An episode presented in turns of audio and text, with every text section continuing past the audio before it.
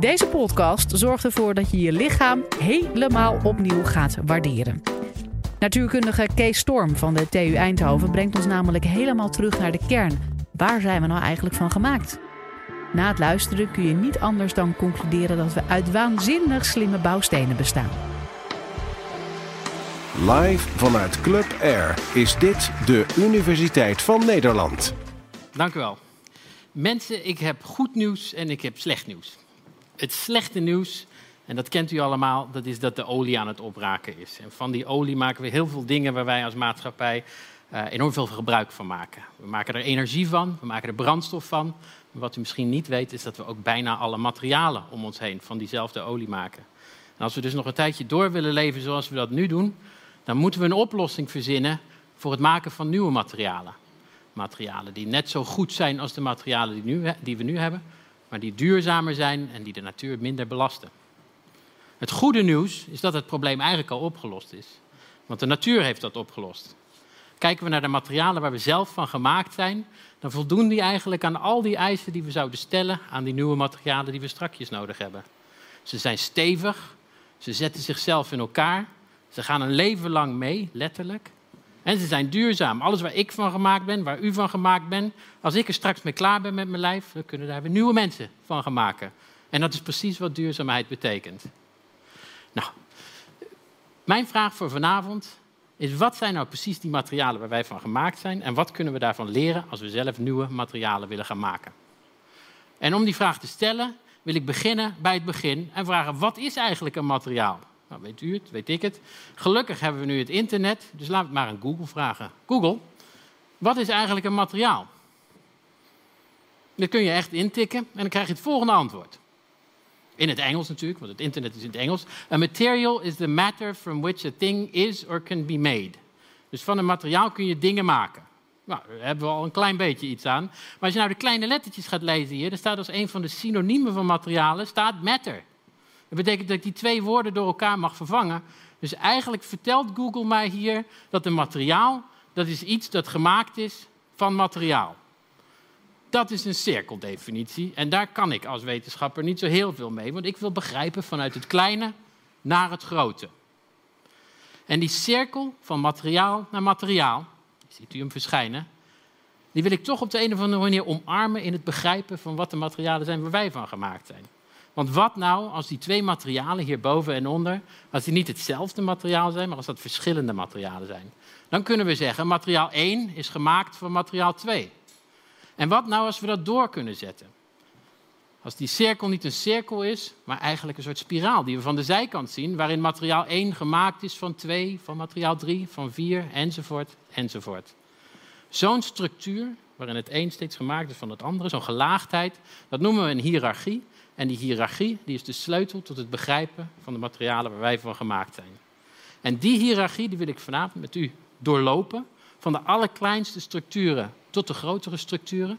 We gaan van de atomen en de moleculen naar de clubjes waarin die zich bij elkaar schikken in ons lijf, naar steeds grotere clubjes, uiteindelijk naar macromoleculaire bouwsels. En mijn claim is dat wij allemaal een macromoleculair bouwsel zijn. En als we dit zo doorlopen, dan begrijpen we een beetje waar we van gemaakt zijn. Dus laten we daar maar aan gaan beginnen. En we beginnen klein. Wat betekent het eigenlijk om de vraag te beantwoorden: waar ben je van gemaakt? Als ik aan een chemicus vraag: waar is water van gemaakt? Hier is een glaasje water. Waar is het van gemaakt? Dan krijg je als antwoord H2O. Niet waar? H2O is een precieze formulering van een antwoord op de vraag: waar is water van gemaakt? Twee waterstof, één zuurstof en dat is een watermolecuul. Vraag ik nou aan diezelfde chemicus: waar is een mens van gemaakt? Ja, dan kun je natuurlijk hetzelfde antwoord verwachten, of hetzelfde soort antwoord. Deze enorme formule, dat is de molecuulformule van een mens. En die is op dezelfde manier een precies antwoord op waar is een mens van gemaakt als waar is water van gemaakt. Alle elementen op een rijtje, de aantallen waarin ze voorkomen. Nou ja, dat is een antwoord, maar ik vind dat niet een heel bevredigend antwoord op de een of andere manier. En we moeten daarom naast die vraag waar ben je van gemaakt, nog een vraag stellen. En die vraag is, op welke manier ben je daarvan gemaakt? Hoe schikt zich dat samen in de ruimte om ons lichaam te gaan maken? En als we die vraag gaan stellen, dan gebeurt er iets heel geks. Want dan komen van al die elementen en al die miljoenen miljarden atomen bij elkaar tot een beeld waarin eigenlijk maar vier basismoleculen ons helemaal maken. En die moleculen, dat zijn suikers, nucleotiden, vetzuren en aminozuren. En die vier moleculen, daar bestaat u uit op een hele letterlijke manier. We zouden al die moleculen en die materialen, die zouden we bij elkaar kunnen nemen. Hier staat een tafeltje vol wit poeder. U vindt dat ongetwijfeld verdacht in een nachtclub. Dit kan je kopen. Hè? Dit zijn al die materialen, daar ben je van gemaakt. Maar er is geen enkele manier waarop ik dit allemaal kan nemen en het mengen of door elkaar kan roeren of iets dergelijks. En dat daar dan plotseling een mens uit verrijst. Ik moet weten hoe dat ruimtelijk in elkaar zit. En ook als ik hiernaast een tafel had staan met vier grotere emmers, misschien met die vier basismoleculen erin en wat water, dan zou ik daar nog steeds geen mens van kunnen maken. Maar u bent er wel van gemaakt, op een vrij letterlijke manier. Want als ik ga kijken naar waar een mens eigenlijk uit bestaat, dan zien we dat als we het indelen naar deze vier basiscategorieën, dat u voornamelijk bestaat, ik laat even de botten laat ik achterwege, uit die aminozuren en die vetzuren. Een klein beetje uit nucleotiden, klein beetje uit suikers en natuurlijk een heleboel water. Maar op water kun je niet bouwen, dus dat laat ik voor die materialen discussie van vanavond maar eventjes uh, uh, buiten deze discussie. Om te begrijpen hoe we daarvan gemaakt zijn, moeten we nog een stapje hoger in die hiërarchie gaan. En al die vier basismoleculen, die kunnen één trucje een chemisch trucje waardoor je er heel veel dingen van kunt maken. En dat trucje dat noemen we polymerisatie. Elk van die moleculetjes die kun je als kralen aan een ketting aan elkaar rijgen. En daar kun je hele lange structuren van maken. En wanneer we die vier basismoleculen aan elkaar gaan rijgen tot polymeren, tot die lange strengen, dan komen er materialen uit die we beginnen te herkennen als biologisch. Als ik suikers aan één rijg, dan krijg ik bijvoorbeeld zetmeel, of glycogeen in mensen. Als ik nucleotiden aan elkaar ga rijgen, dan krijg ik DNA en RNA, de genetische informatiedragers. Als ik vetzuren aan elkaar ga rijgen, dan krijg ik alle membranen die eh, de cellen in ons lichaam omgrenzen. En als ik aminozuren aan elkaar ga rijgen, dan krijg ik de eiwitten. En die eiwitten, die kent u allemaal uit de keuken, die kent u uit uzelf, maar daar bestaat u voor een groot deel uit. Die polymerisatie, ik zeg het eventjes een beetje terloops, je rijgt het als, eh, als kraaltjes aan een ketting. Maar er gebeurt eigenlijk veel meer. En daarom wil ik even inzoomen op wat er gebeurt in die eiwitten. Want er is niet één soort kraal bij eiwitten. Er is niet één soort aminozuur. Het komt voor in twintig smaken in uw lichaam. En van die twintig smaken mag ik nu mijn ketting gaan rijgen. En elke kraal mag verschillend zijn. Dat doet twee dingen. Dat geeft me een enorme combinatorische ruimte van zaken die ik kan maken. Voor de eerste heb ik twintig keuzes, voor de tweede, voor de derde, enzovoort, enzovoort. Maar die ketting die stopt niet met dingen doen op het moment dat die geregen is. Elk van die aminozuren die voelt elk andere aminozuur. Ze trekken elkaar aan, ze stoten elkaar af. Dus onder invloed van dat krachtenspel gaat die keten, die primaire structuur van het eiwit noemen we dat, die gaat zich opvouwen in de ruimte. En dan gaan we weer. Het gaat niet alleen om waar je van gemaakt bent, maar ook hoe je ervan gemaakt bent. En dan neemt het lokaal vormpjes aan, die lijken een beetje op een kurkentrekker of een stukje van een weefwerkje of iets dergelijks. En ook daar stopt het niet, want die secundaire structuurmotieven, die gaan zich ook weer vouwen ten opzichte van elkaar. Die nemen plekjes ten opzichte van elkaar in. En zo neemt dat enorme molecuul, dat vouwt zich stap voor stap voor stap voor stap tot een ruimtelijk object. En dat object, dat kunnen we zien als één klein puzzelstukje. En wat is het punt van een puzzelstukje? Is dat het past op andere puzzelstukjes. En precies zo, door die ruimtelijke vorm, past een eiwit door zijn vouwing precies op een ander eiwit. Of misschien wel precies op hetzelfde eiwit. En zo wil ik graag met u nadenken over hoe een lichaam opgebouwd is eigenlijk. Uit eiwitpuzzelstukjes die precies in elkaar passen. En dan zou ik hier kunnen stoppen, dan zeg ik, oké, dat is het antwoord. Wij zijn gemaakt van eiwitten en we zijn een grote puzzel en dan zitten we zo in elkaar, klaar.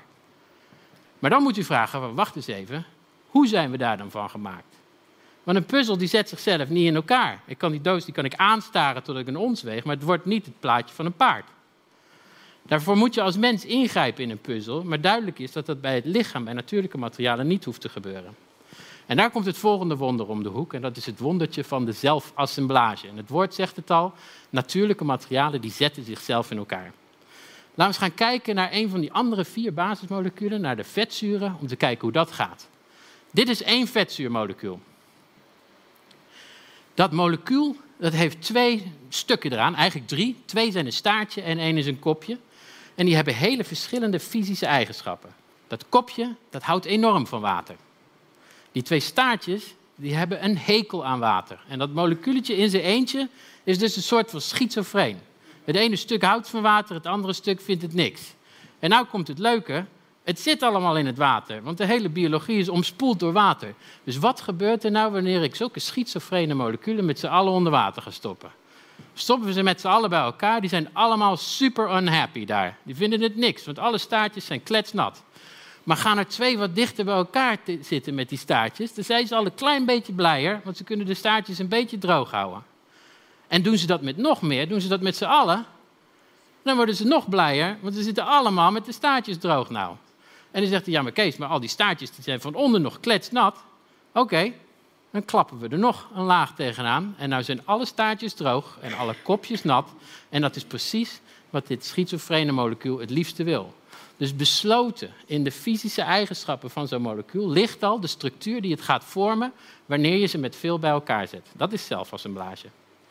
Nou, in eiwitten gebeurt die zelfassemblage ook, maar dat is nog veel ingewikkelder. Want eiwitten zijn niet alleen maar bang van water of houden van water. Eiwitten hebben ook stukjes op zich die positief geladen zijn en negatief geladen zijn. Stukjes die heel groot zijn, stukjes die heel klein zijn.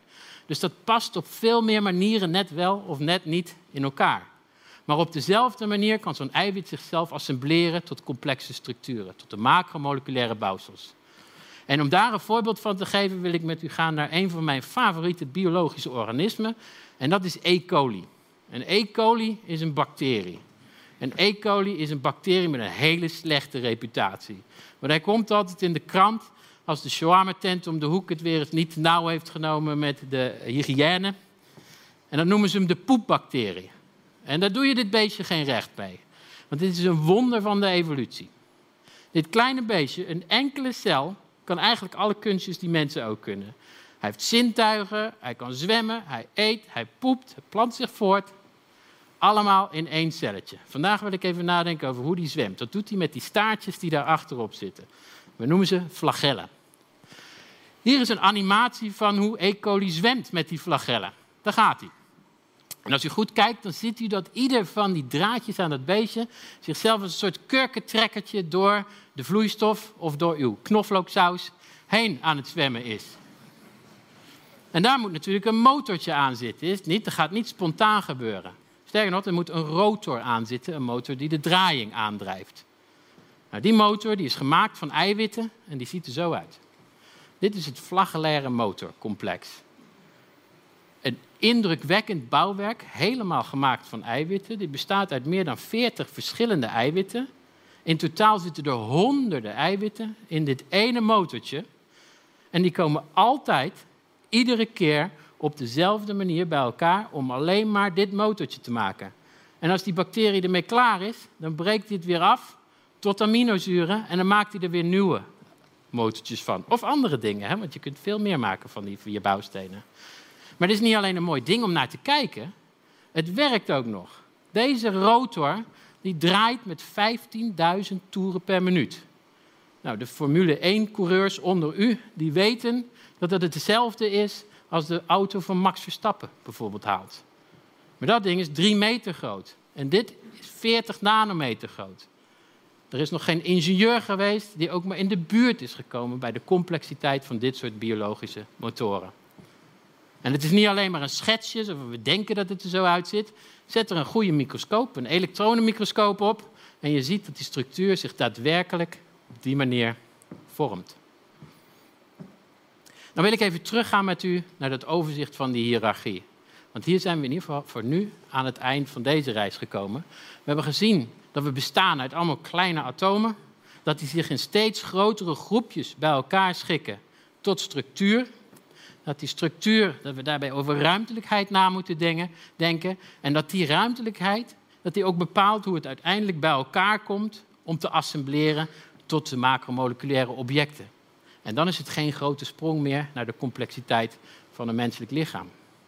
En wat leren wij hier nou van om zelf betere materialen te maken? Welke oplossingen heeft de natuur gevonden? Nou, ten eerste is dat je niet moet denken in specifieke oplossingen, maar je moet denken over generieke oplossingen. De natuur heeft niet voor ieder materiaal een nieuwe uitvinding gedaan. Er zijn een paar bouwstenen en die worden keer op keer gebruikt. En daar maken we alles van. Daar kunnen wij wat van leren. De andere les die we eruit kunnen trekken is de les van polymerisatie. Gebruik dingen die zich tot ketens of andere grote structuren aaneen kunnen rijgen. Want zo krijg je A, formaat, ruimtelijkheid. En zo krijg je B, de mogelijkheid tot combinatoriek, tot verschillende dingen bij elkaar stoppen, tot complexe objecten.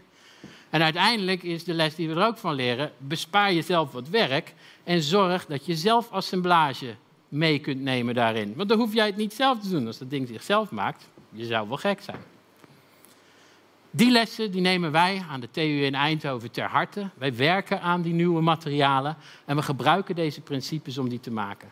Zo hebben we een tijdje terug een materiaal gemaakt dat zichzelf helemaal in elkaar zet. Gemaakt van bouwstenen tot welke het ook weer gereduceerd kan worden om het weer nieuw te maken.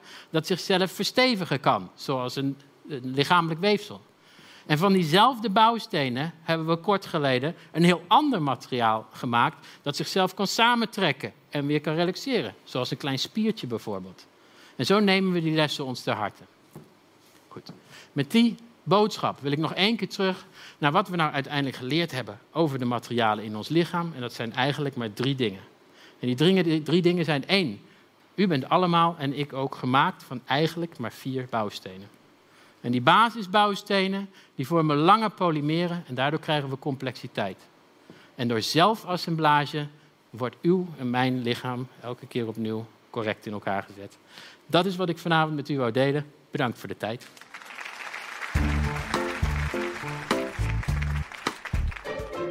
Wil je nou meer afleveringen van de Universiteit van Nederland horen? Check dan de hele playlist en ontdek het antwoord op vele andere vragen.